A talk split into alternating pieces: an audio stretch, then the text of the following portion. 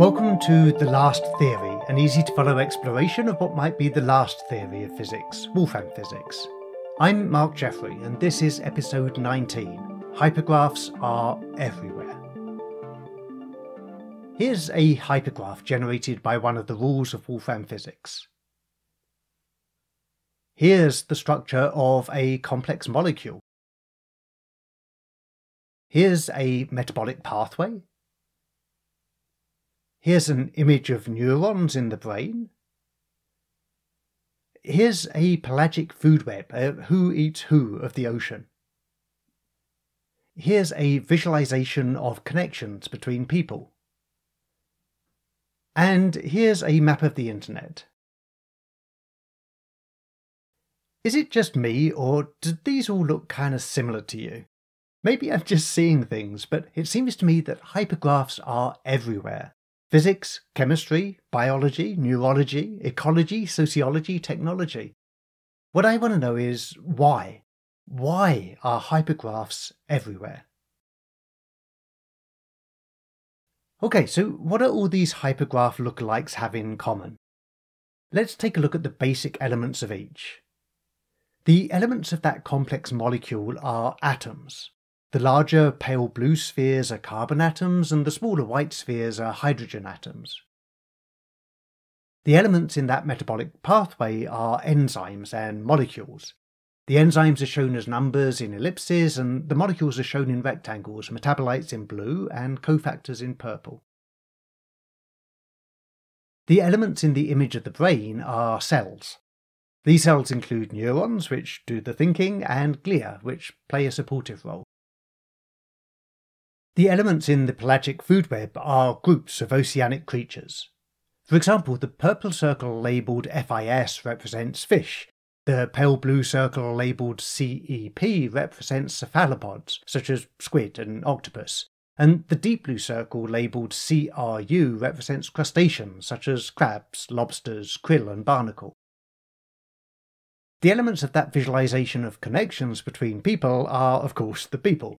In this case, they're people connected to the creator of the visualization on LinkedIn, with closely connected clusters of people shown in the same colour.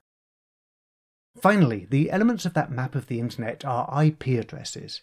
If you're connected to the internet right now, there's an IP address for your connection, whether it's to your home, school, library, workplace, or the coffee shop you're in. So that's pretty straightforward.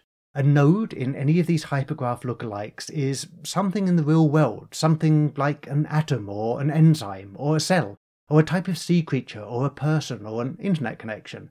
Something you can say is a thing or a class of things or a concept. Something that's separate from other things or classes or concepts.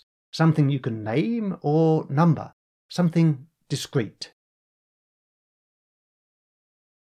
But there's more to these hypergraph lookalikes than just nodes. Each of them has discrete things or classes or concepts, sure, but each of them also has connections between those discrete things or classes or concepts. The connections in the complex molecule are the chemical bonds between the atoms. The connections in the metabolic pathway are the chemical reactions that take place in our cells. The connections in the image of the brain are the dendrites and axons that communicate electrical impulses between the neurons. The connections in the pelagic food web show which creatures eat which other creatures in the ocean. The connections in the social graph show which people are connected to which other people on LinkedIn. And the connections on the map of the internet are, of course, the connections between the IP addresses. So, again, that's pretty straightforward. An edge in any of these hypergraph lookalikes is a connection between things in the real world. Here's the thing we humans have a tendency to divide the world into discrete things and classes and concepts, and to number and name them. We look at life in the oceans and we divide it into classes of creatures, and we name those classes crustaceans, cephalopods, fish, we look at a room full of people and we divide it into individuals, and we try to remember their names. We look at the internet and divide it into connections and number those connections 142, 251, 33, 68, or 198, 35, 26, 96. We recognize atoms, molecules, enzymes, and neurons as being distinct from other atoms, molecules, enzymes, and neurons.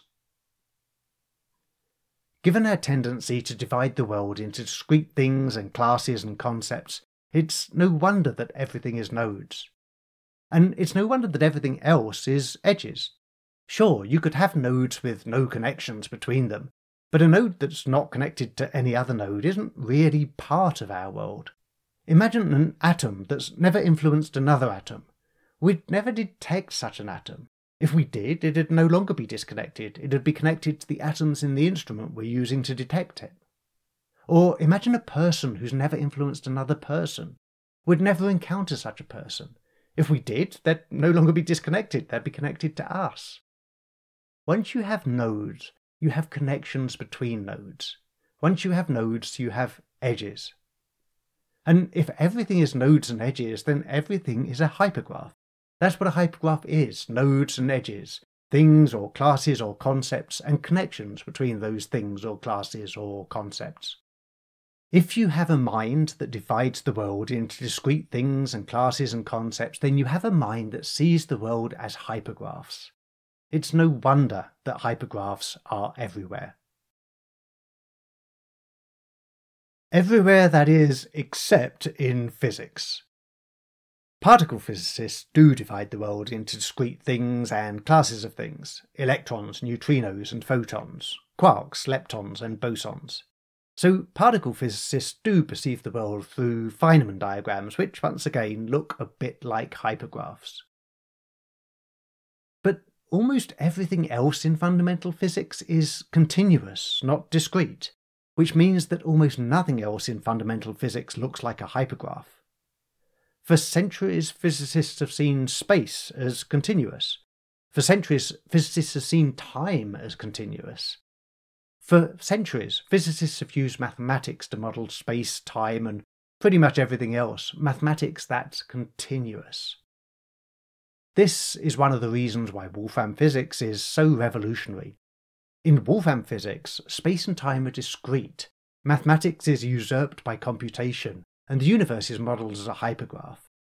And this may be one of the reasons why this computational approach has been better received in chemistry, biology, neurology, ecology, sociology, and technology than it has in physics. After all, chemists, biologists, neurologists, ecologists, sociologists, and technologists have been seeing hypergraphs everywhere for a long time. Physics is finally catching up. Thanks for listening to The Last Theory. Join me for fresh insights into Wolfram physics every other week. Subscribe to the free newsletter, podcast, or YouTube channel at lasttheory.com. After all, this might be the most fundamental scientific breakthrough of our time.